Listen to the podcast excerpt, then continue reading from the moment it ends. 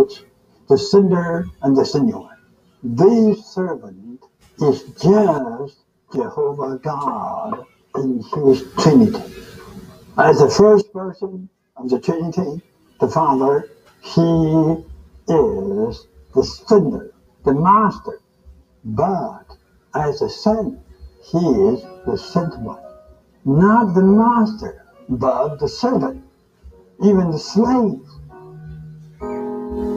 Well, it seems confusing, but I think the mystery of God and His Trinity has always been perplexing to our natural mind, Francis, and somehow the sender becomes the sent one, and yet somehow mystically remains the sender still in the heavens, but yet when Christ comes, that's really the embodiment of the whole triune God, isn't it? It's not just one third of God. That's right. That's really quite marvelous, and it reminds me of the little term that's used, coming from God or from with God, the Father.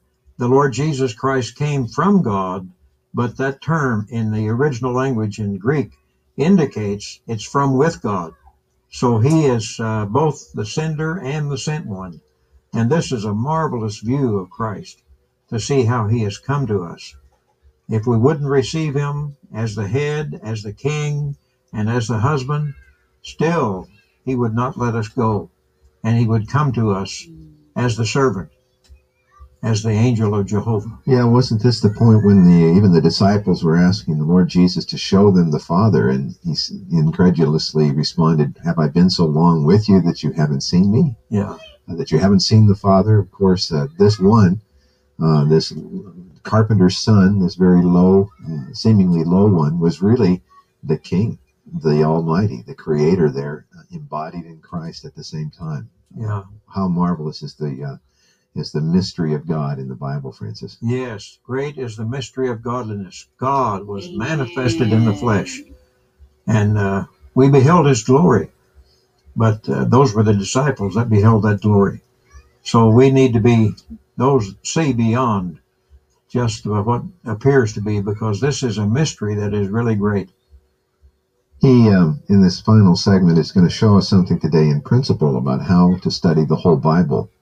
And he will refer to a point you made earlier on about how we see Christ typified in the four Gospels in these four aspects. Amen. Again, I encourage our listeners to stay with this portion so that they get it, but also I think a printed life study on this matter will be a real benefit to those who are intrigued by this kind of Bible study where it's opened up in such a marvelous way. Let's go back to Witness Lee.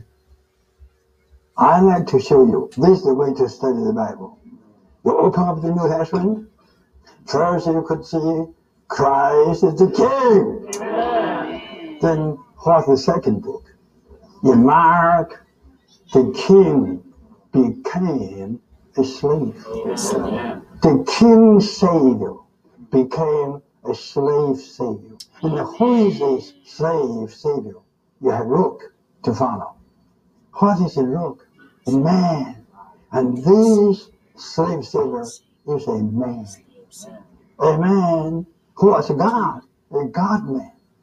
Is this all? You still have the first gospel. This man is our God. Amen. Hallelujah. Amen. Have you got the four gospels? The intrinsic significance of the four gospels.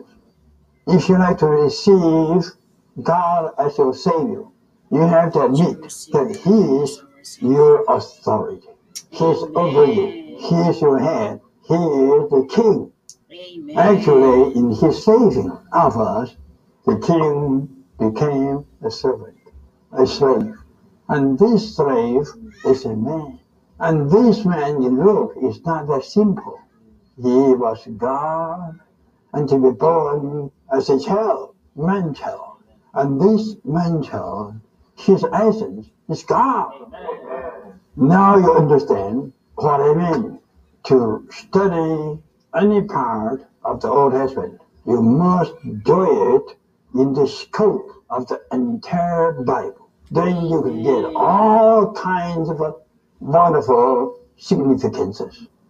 Our God, in His divinity, firstly is the King, the Master, the Head, to us because of our situation. The children, the head, the husband has to be a servant to serve us. He came not to rebuke. He came not to command. Amen. He came to do what? He came to admonish. And to care. God Jehovah acted as a servant. Amen. To serve his people. Amen. Especially at a crisis, at a juncture so serious, right away, the very Jehovah became an angel, sent by himself to take care of this perishing Israel. Think about it. Well, I think we just got admonished, Francis, to think about it. When we reject him as our king, as our husband, still he is willing to come to us this time as a slave to admonish us. Yes, and I like that that aspect of it, because he pointed out here in this message what he just said was because of our situation. Yeah, he comes as a slave. Amen. Because of our fallen condition and our reprobate mind, it's hard for us to bow and receive him as a king and as the authority, and to love him as a husband. So he comes to us as a slave, as a servant, coming to admonish us, to open up our being. Yes. Amazing. In the verses we read at the beginning of the program, his message there is quite clear to Israel.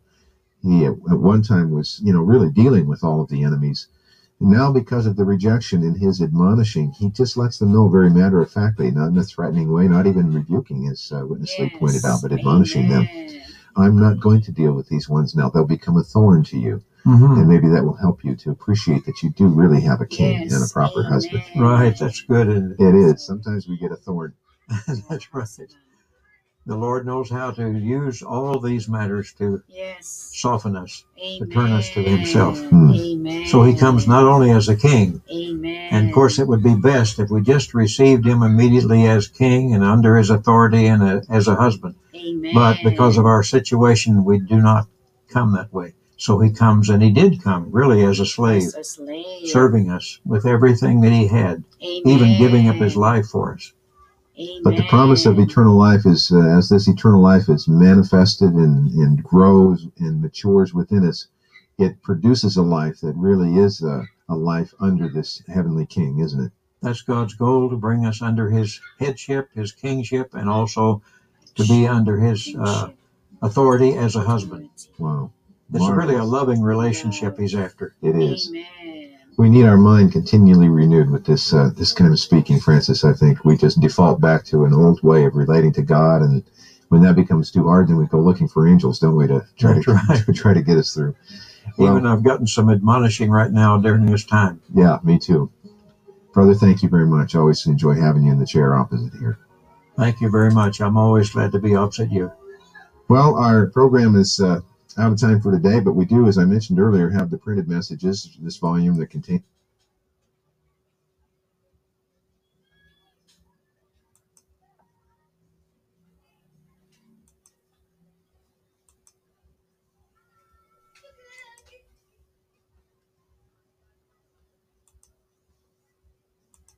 Amen. Praise the Lord.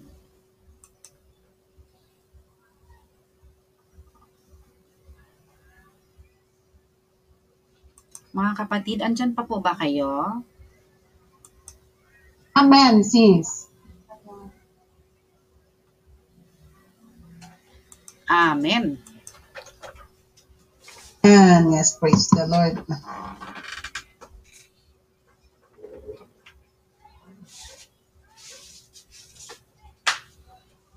Oh, Lord.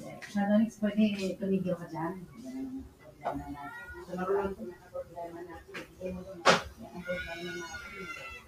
Yan ang pinaka-problem natin eh. Diba? Yan talaga ang problem natin eh. Oh Lord, alalahanin mo kami. As a king. Amen. Praise the Lord. Amen. Amen, Lord Jesus. Amen. Thank the Lord na yung ating Diyos is hindi niya tayo hinayaan Amen. Na matili sa ating mababang kondisyon. Amen. Magdating dito na yung Diyos, yung intention niya ay magiging hari sa atin. Amen. Nais niya na tayo ay magpasailalim sa kanyang otoridad. Amen. Pero dahil nga sa ating nakababang kondisyon, no, the Lord became a slave in order to serve us. Amen. Magkita natin sa Book of Judges, talagang napakababa ng, di ba yung word nga na ginamit is rotten and corrupted. Magkita natin yung kondisyon talaga ng children of Israel. Pero sabi nga ng brother, it doesn't mean na dahil sa degradation ng Israel, ng children of Israel at that time, hindi na darating yung Panginoon. He still came. Pero hindi siya dumating bilang hari or bilang ang asawang lalaki. No, pero dumating siya bilang ang angel of Jehovah. Meron an angel, yung angel, parang yung niya is, di ba, it's a servant, di ba? Parang it's a slave. Kaya makita natin na yung sinend ng Diyos ay hindi isang hari, no? Or hindi isang Panginoon, kundi ang sinend niya is of Jehovah to warn, amen, to warn the children of Israel. Amen. Makita natin ako dito na yung Diyos, in order to carry out His purpose, no? He would really, parang alam mo yun, parang nakikipit in siya ba? Sa kung ano yung kondisyon natin. Amen, di ba? Kasi yung children of Israel, their history is also our story today. Amen. Kaya sa ating karanasan din, di ba? Parang, sa ating karanasan din, hindi na experience na we are being condemned by the Lord.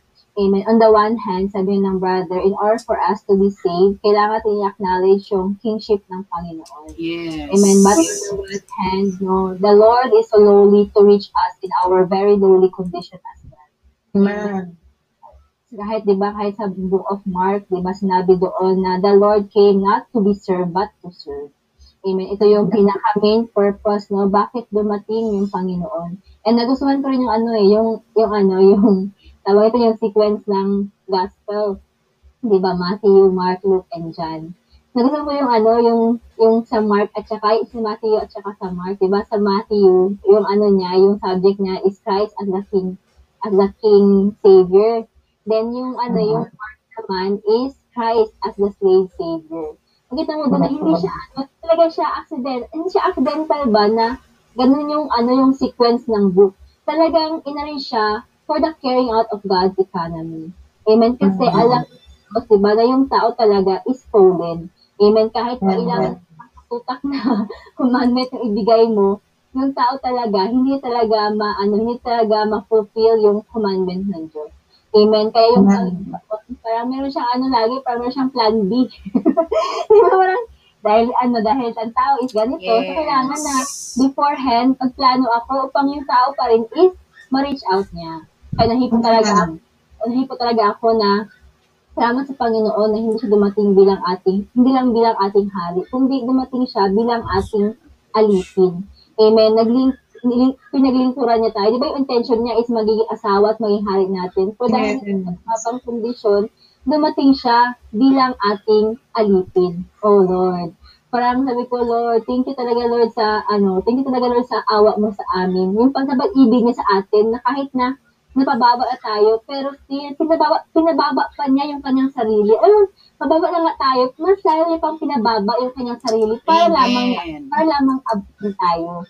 Amen. Kaya makita natin itong pangitaan na ito, no, na yung Panginoon, patuloy siya na pinaglilingkuran tayo. Amen. Kahit na anong kondisyon natin, diba, hindi niya tayo na-judge, kundi patuloy niya tayong inaalagaan, kinakandili.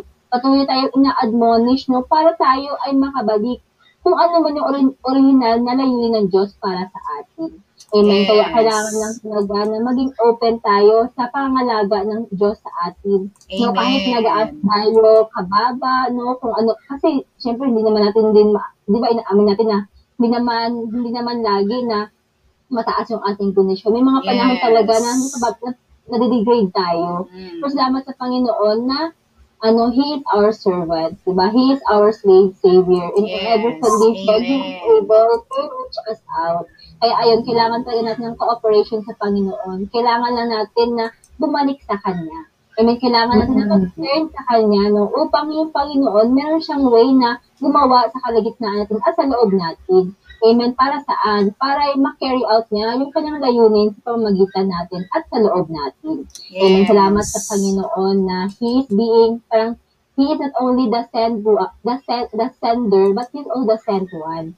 Amen. Nagustuhan ko ngayong nalala ko yung sa big training, sabi doon, parang, the sent one becomes the sent one to come to carry out the senders. The sender's command to meet the need of His people. Diba, kahit nasa pag-send sa Kanya, it is all for His people. Parang it is all for us. Parang wala na nga sa Diyos eh. Parang wala na nga siyang benefit eh. It's all for us. Parang meet yung pangailangan natin. Kaya ayun, it is really an encouragement sa atin. No? Kahit na anong kondisyon natin, kailangan natin hayaan yung Panginoon na paglilingkuran tayo. Amen. Para meron siyang paraan na i-meet yung ating mga pangailangan. Amen. Upang tayo ay mga yaong tao para sa Kanyang layunin. Para sa pagsatuparan ng Kanyang walang hanggang layunin. Amen. Amen. Amen.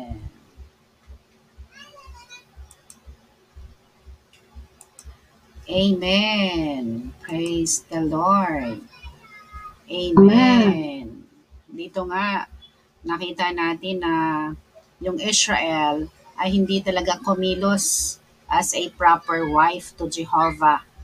Yes. As her husband, the head and the king of Israel. So, ang nangyari, the Lord became a servant to His wife. Wow. Amen. Hindi siya dumating as a husband, head, or king. Kasi nga, ayaw na nila eh. Ayaw nila. So, the Lord became a servant, an angel of Jehovah, who was sent by Jehovah. So, He became a servant to serve her.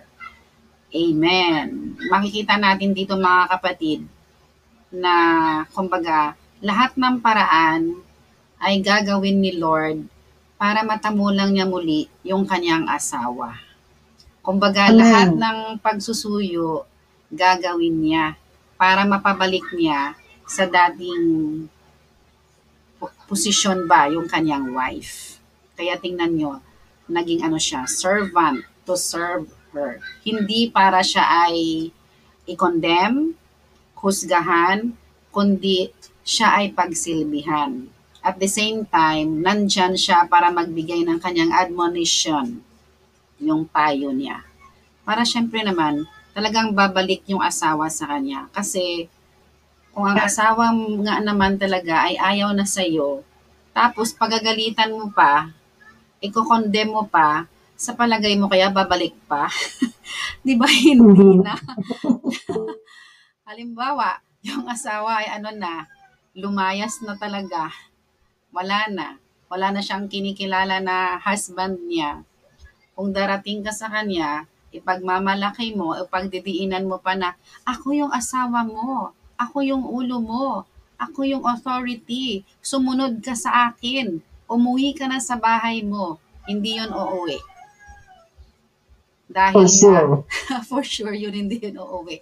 Pero kung aamuin mo siya, magpakumbaba ka, yun, matatamo mo muli. So ang Panginoon, very wise. Kaya sabi niya, we really have to appreciate the Lord, no? Talagang hindi niya tayo pakakawalan, mga kapatid. Ano man yung ating sitwasyon, napababa na tayo ng sobra-sobra, pero andyan siya. Gagawin niya ang paraan para maibalik lamang tayo sa Kanya. Amen. Kaya din talaga ito, related to sa ating gospel preaching. Diba? Doon sa sa four gospels na binanggit. Talagang ang Panginoon ay merong kaparaanan para tamuhin niya ang tao. Kasi nga, meron siyang naisin para sa tao. So, nakita ko lang, parang nagkaroon ako ng realization na kung ang Panginoon ay after sa tao, dapat tayo din, interesado din tayo sa tao. Diba? At gagawin din natin ang lahat ng paraan para ang tao ay madala din sa naisin ng Panginoon. Kaya yon, naisip ko yung yung gospel outline na book. Napakaraming doon, messages kung paano mag-present ng gospel sa iba't ibang uri ng tao. So, hindi naman sa lahat ng panahon, ang gagamitin natin ay mystery of human life lang. Kumbaga, ang pag-share natin, ang pag-present natin ng gospel ay depende din sa sitwasyon ng tao. Kaya napakaganda din kung magkaroon din tayo ng talaga ng wisdom kung paano mag-present ng gospel ayon din sa kondisyon ng tao na pinipreach natin. And then eventually, talagang magigain yon. Katulad ng Panginoon, di ba, hindi siya tumigil hanggang sa hindi niya natamumuli ang kanyang asawa.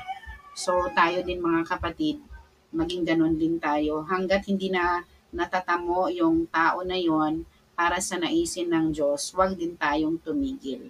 Kumbaga patuloy lang na aamuin mo rin siya, huwag mo siyang husgahan, huwag mo naman siyang i-expose na ikaw ay makasalanan. Di ba na na natin to ng nakaraan, na pag-share tayo ng gospel, huwag mong sabihin sa kanya na dahil ikaw ay makasalanan, ganito, ganito, ganito. Hindi magiging ganon. Dahil hindi mo siya madadala sa kaligtasan. So, kailangan talaga natin ng wisdom, wisdom na nanggagaling sa Panginoon para alam natin kung paano magtamo ng tao para sa Kanya. Nang sa ganon, hindi lamang tayo ang natamo ng Panginoon, kundi natamo din niya yung iba pa sa pamamagitan natin. Amen. Praise the Lord. Amen. Praise the Lord. Salamat na sa Panginoon. Sabi ko, pinakikinggan ko yung message. Tunay nga talagang pag-ibig ng Panginoon, very unconditional. Kahit ilang beses magkamali ang kanyang asawa, yung pag-ibig niya, hindi nagbabago. Kasi tingnan mo, nagkamali na. Kinatwak na siya ng Israel as their husband. Pero anong ginawa ng Panginoon? He came to a lowly talaga. Nagpakababa talaga siya. Yes. He became the angel of Jehovah. Sabi ko, grabe Lord, grabe yung pagmamahal mo talaga sa yung mga pinili. Even to become a servant, you become our servant para tamuhin mo kami. Tunay nga talaga na yung pag-ibig ng Panginoon, hindi ka niya hihiwalayan. Hindi ka niya dahil nagkamali ka at nagkasala ka, hindi ka niya i-judge. Kaya napaka ng Panginoon, no? Kasi ang niya sa Israel, ang desire lang naman talaga ng Panginoon na ang Israel ay ang kanyang wife, ang kanyang bride. Tapos, he is a king and a savior and a husband. Pero dahil nga, ikinatwa siya at nakiapnid ang Israel at isinursate siya bilang kanilang Lord and Savior, even as a husband. Meron siyang second plan. Sabi ko, iba talaga yung wisdom ng Panginoon. Siguro, Panginoon, ang daming hindi lang plan A, plan B, plan C, plan D.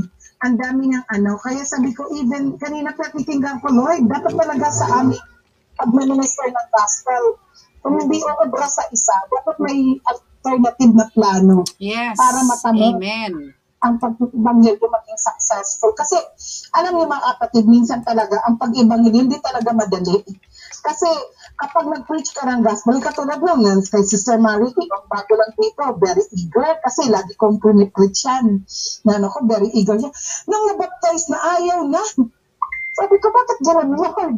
Parang ayaw niya nag-MR, nakikinig lang ni ayaw nga niya mag-pray. Na ka doon ng Lord, ang pagtatamo talaga para ma-serve yung para padala sa yung buhay katawan ng mga bagong mananampalataya ay dapat kung hindi naging effective ang unang plano mo, may plan B, may plan C, may plan D, hanggang Z pa yan. Para lang matamok talaga siya ng lubusan. Kaya sabi ko, hindi talaga siguro pato pwedeng pilitin. Kailangan duulog mo muna talaga sa matinding panalangin. Tapos konti-konti lang ng mga pahapyaw. Kaya pag tumatawag na, pinapahapyawan ko pa din, sis.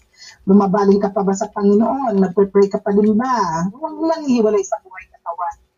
Kasi kaya salamat talaga sa Panginoon. Sabi ko, Tandaan natin mga kapatid, nung tayo din napautismuhan at nagsisimula sa buhay ng Iglesia, hindi tayo instant na umibig agad sa Panginoon. Yes. Even baptism tayo sa mga kapatid kasi hindi nga natin maintindihan. Eh, alam niyo ba si Brother Ruel nag-preach na unang sharing niya sa akin yung 7 churches? Sabi ko, babalonin niya at gusto talaga. Isipin niyo eh, nasa tapo, kaya yung kasama talaga ng tingin ko.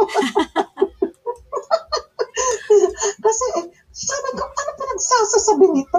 Eh, di ba, galing ako sa dinaminig siya, yes. Tapos galing yung pagsasasabi niya, galit ako ngayon. Inis na inis ako. Kaya, yun, we need to be careful in our taking care of the new ones. Kaya salamat talaga yes. sa Panginoon na kung anong pag-ibig ng Panginoon meron katulad sa Israel at sa atin. Nawa magkaroon din tayo ng pag-ibig na ganon yes. para sa mga believers at maging to the unbelievers. Kasi tayo, kaya sabi ko, Lord, kaya yata hindi ako namumukha kasi maikli yung patient ko kapag gusto ko kasi instant agad nalalago kapag nabahagian ko na. Kung ako nga, Lord, ang tagal ko eh, nalagaan eh. Amen. Diba? Kaya, Lord, kailangan matuto din tayo na yung experience natin na ang buhay Ecclesia, it takes time para yes. makapasok ka sa buhay katawan. Alam niyo, sister, nung ano nga, diba, yung katulad ng Sister Annalyn, ganun ako dati kay Brother Ruel. Kinoconvict ko talaga siya. Ano ba yan? Lalo pag decision making, hindi ka kasi nagpapasabdo sa Panginoon, kaya tuloy, wala akong tiwala sa iyo na maging ano, head ng family. Kaya, yung ano naman, kasi ang tali-talino mo lagi, ikaw na nangyari, ano, hindi naka-argue kami. Sinotorture mo, sisa. Sinotorture yun. Oo, talagang torture mo. Kaya talagang ano eh. Nakapasok sa buhay Iglesia eh. Kaya, pero ngayon, salamat talaga sa Panginoon, sa wisdom din ni Lord. Habang tumatagal tayo sa buhay Iglesia at binibigyan tayo ng karunungan ng Panginoon, doon natututo tayo. Kaya tama yung mga prophesy ng mga kapatid. Pinatutunog ako eh. Sabi ko, dapat talaga na maging open tayo na hindi nga naman ang isang ano. Tsaka nanghirap nga naman. Tapos ang pinapaliwanag niya sa akin na hindi ko kasi talaga kami intindihan. Wala nga ako maintindihan sa pinagbababasa niya eh. Tapos naalala ko, anong bagong universe din lang ako. Wala din ako maintindihan. Kaya naiintindihan ko na din siya. Kaya sabi ko, Lord, mali pala yun. Kaya na may conviction sa akin ng Panginoon, grabe ka dati kababaptize lang. Eh, gusto mo agad, eh, makapag-prophesy, makapag-pray ng maayos. Parang hindi nga naman ayos. Kasi, lalo na dati, kaya, sabi ko, kaya, pero ang alam ko talaga, yung baptism niya, may longing talaga siya magpapaptize. Siguro kasi karoon na siya ng pagkahipo. Dahil lagi naman kasi nag-church life kami noon, siya na mismo yung nagsabi, hindi naman namin inalok niya, basta ako sana magpapabaptize na ako bago ako sumampa. Paano meron? Siyang nag-offer. Kaya ibig sabihin, nagkaroon siya ng pangitain sa Panginoon. Tsaka very soft na siya kasi nagpre-pray din na talaga siya. Nagpre-pray na siya. Amen. Pag may mga prayer na kaya salamat sa Panginoon. Tunay nga na unconditional love ang pinakita sa atin ng Panginoon sa Israel at maging sa atin sa bagong tipan. Ang Panginoon sa Matthew, siya ay King. Kaya sabi ko nga, sa Book of Mark naman, siya ay Savior. So, King Savior, sabi ko, ang ganda talaga ng Panginoon. Ang ano talaga ng Panginoon, tapos in the Book of Luke naman, slave Savior naman siya. Talagang ang Panginoon, para matamo niya ang kanyang mga nilikha at matamo niya ang kanyang bayan, ay nagpakababa at nagpakaalipin para iligtas tayo at matamo niya tayo bilang kanyang kasintahang babae. Kaya sabi ko, salamat sa Panginoon na even as also na galing sa napakababang kondisyon, mas mababa pa ang Panginoon kasi He became our slave Savior. Kasi yun yung meaning ng angel of Jehovah. Kasi sa New Testament, ang mga angels ay servant. Ibig sabihin naglilingkod, pag-alipin. Kaya ganun ang ating Panginoon. Kaya ganun ka ano yung love ng Panginoon sa atin. At hindi niya kinonvict ang mga Israelites. Yun yung gustong-gusto ko dito sa message na to kanina. He just reminded them. Diba? Sabi niya, He just reminded the Israelites and warning them. And inano lang niya na Israel reactions to the word of the angel of Jehovah. Parang inano niya, hindi naman niya kinonvict yung mga ano eh, na hindi niya ganito-ganito ka eh, parang walang ganong panghuhusga ang Panginoon. Nandyan lang siya para magpaalala at magbigay ng ng warning sa kanyang sa kanyang asawa. Kaya salamat talaga sa Panginoon sa kanyang dakilang pag-ibig para sa kanyang mga pinili at sa kanyang kasintahang babae sa katawan, sa Iglesia. Tunay nga na siya ang ating tunay na manunubos at siya ang ating tagapagligtas at siya ang ating alipin at tayo din ay kanyang mga alipin. Mutual abiding naman to mga kapatid. The Lord as our servant, we are also the servant of the Lord. Kaya salamat sa pribilehiyong ito na tayo ay kabahagi ng pagpapalaganap ng ekonomiya ng Panginoon at tayo ay mayroong pribilehiyo na maglingkod at magsilbi bilang mga alipin ng Panginoon. Kaya nawa maging faithful lang tayo sa mga talento na ipinagkaloob sa atin ng Panginoon, lalo na sa pag-iibanghelyo. Praise the Lord.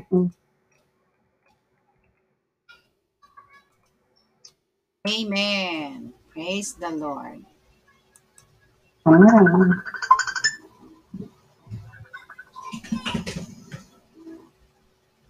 Sister Joanne, pwede nang mag-share.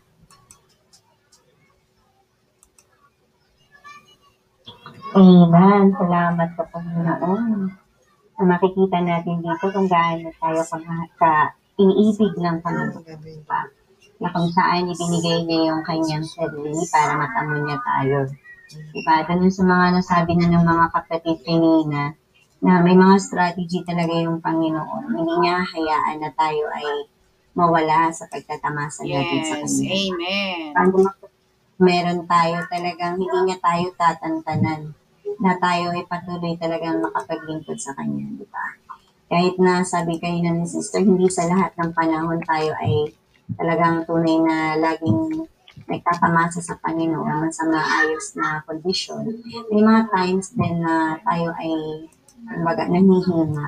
Pero yung Panginoon, nandiyan pa rin. Kahit gaano man tayo makasalanan, dumating man sa mga panahon na nakakalimutan na natin siya, hindi niya tayo hinahayaan, di ba? Na maging ganun na lang. Kundi talagang sasaniin niya na mapanumbalik yung ating unang pag-ibig sa Kanya. Kaya salamat sa Panginoon. Amen. Na talagang makita natin kung gaano tayo nilibig ni Lord, na ganun din, nalibigin din natin yung bawat mga kapatid. Kasi sa pamamagitan ng pagkakahal natin at pagkakandili sa mga kapatid, lalo sa mga baguhan, doon din natin makikita na ang Panginoon ay patuloy na nag-spread ng Kanyang pagmamahal sa bawat isa sa atin. Parang matamo niya, di ba? Yun naman yung nanais ng Panginoon din na tayo ay kanyang matamo ng sama-sama. Amen. Kaya natouch na, siyempre na-experience ko na rin noon na nawala din naman sa, sa mga meeting, gano'n. Parang nanghina ba? Kasi once na maranasan mo na din na manghina, parang nagiging tuloy-tuloy na, lalo kung pag wala namang nagre-remind sa'yo, wala namang naghihikayat sa'yo. Yes, amen. Parang naging mawawala kapag wala yung mga kapatid na magpaalala sa'yo. Diba? Kaya salamat sa Panginoon na maraming nananalangin para sa atin. Diba? May mga kapatid. Kaya yun yung kahalagahan din ng ng tayo ay nag-aalagaan sa isa't isa.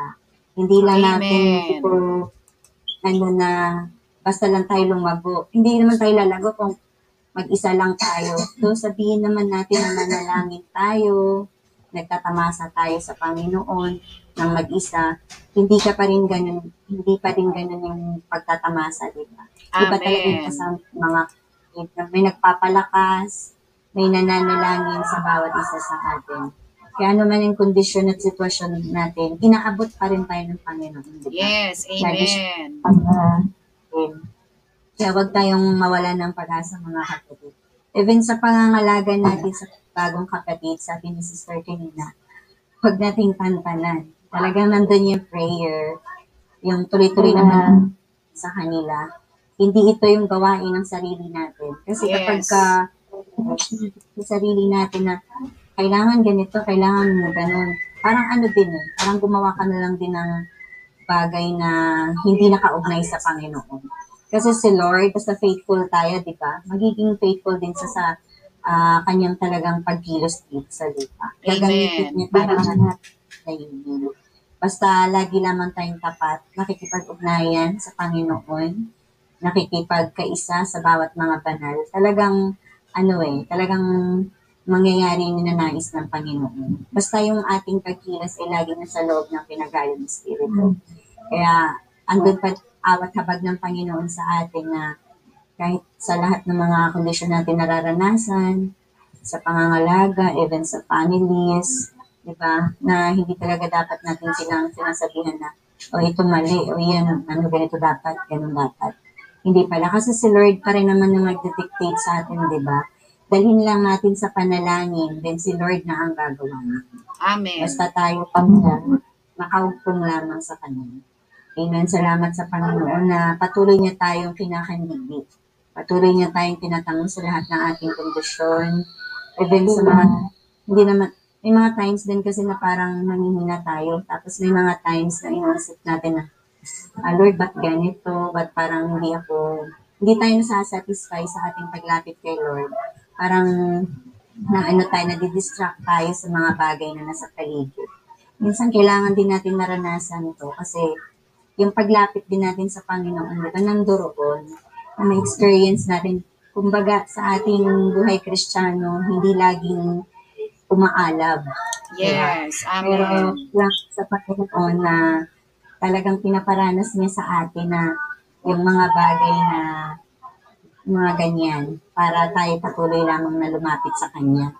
Para patuloy niya rin natin mga past. Kaya sa pangangalaga natin, andun talaga yung kailangan ng kaisahan.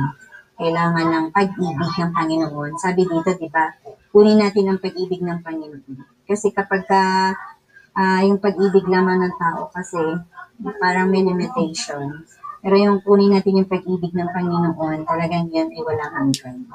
Salamat sa Panginoon sa patuloy niyang pangangalaga sa bawat isa sa atin.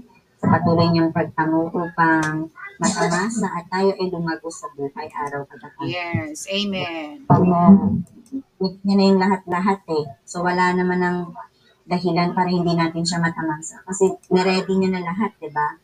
Yung kayamanan niya napaka-lawak, hindi malirip na kayamanan ng Panginoon. Kasi sa atin naman na yun kung paano natin ito i-enjoy, maranasan ng kanyang mga salita. Amen. Praise the Lord. Amen. Amen. Mag-share lang ako ng konti. Sama ng pakiramdam. Salamat sa Panginoon na tunay nga ang Panginoon ay siya ating yung kamangha-manghang Ama. Kasi tayo nga ay dahil sa akin ng karanasan na ako natagalan na wala sa Iglesia, pero inalaga pa rin talaga ng Panginoon na ibinalik niya pa rin niya ako sa kanyang kandungan. Kaya ang Panginoon siya talaga yung Panginoon na nagpapakababa sa lahat. Ganon din dapat ng ating sarili. At lang napakahirap gawin ito para sa atin. Pero kung laging bukas lang tayo sa mga gawain ng Panginoon, ang Panginoon na mismo din ang gagawa para sa atin. Kasi ang Panginoon naman ay napaka-faithful sa lahat talaga ng mga anak niya. Lalo na sa pangangalaga sa ating pag-preach ng gospel. Ako ganun din. Ako gusto ko din na lumago agad sa Panginoon Jesus. Alam ko yan. At alam mo yan, sister. Lalo na yung alaga ko dito, Panginoon Jesus. Parang hirap ako din. Minsan, ahatakin itong isa ko dito kasama. Parang talagang inaano kaya. Kailangan talaga na magpipray ka pa talaga ng mahabang Kasi, kung mayroong hahatakin din siya sa isa, nahahatak din. Kaya, sabi ko, kulang pa talaga din itong alaga ko dito. Kailangan pa talaga na mahaba din pagpipray para sa kanya.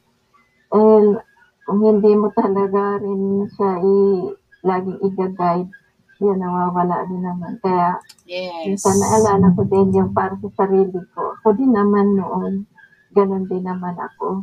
Pero sabi ko nga pa Panginoon, Lord, habaan mo pa yung pasensya ko. Sabi ko, kung ikaw nga nangangalaga sa amin, sobra ang pagkababa. Gawin mo din kami tulad mo. Sabi ko ganun. Kaya napakahirap, may nagpulog-pulugan. Himar na tayo. Kaya sabi ko, oh Lord Jesus, sabi ko, napakahirap pala talaga. Pero, purihin ang Panginoon. Totoo ngayon sinabi ni Sister Joanne niya, hindi ka naman talaga lalago sa individualistic. Kailangan talaga na lalago pa talaga sa sama-samang paraan. Kasi, although nandoon naman yung nananalangin ka, nandoon yung nagpuporso ka, pero hindi ganun ka yung daloy na natatanggap mo, parang wala, napupunta lang sa, sa laman. Subalit kung dalawa-tatlo kayo, parang nalalanghap mo talaga yung tunay na ang Panginoon nagsasalita sa loob mo. Pero yun ang Panginoon talaga na kung talagang pinatalaga tayo ng Panginoon, kahit saan man tayo mapunta, talagang isi-shepherd tayo niya.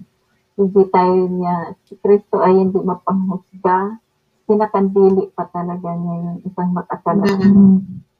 Naalala ko yung si Brother Lee na nagsipreach siya ng gospel, hindi niya pinipili yung tao na mabubuti, kundi yung mga masasamang tao ang pinipreach niya ng gospel o Panginoong Jesus. Kaya ganun din dapat tayo sa ating sarili.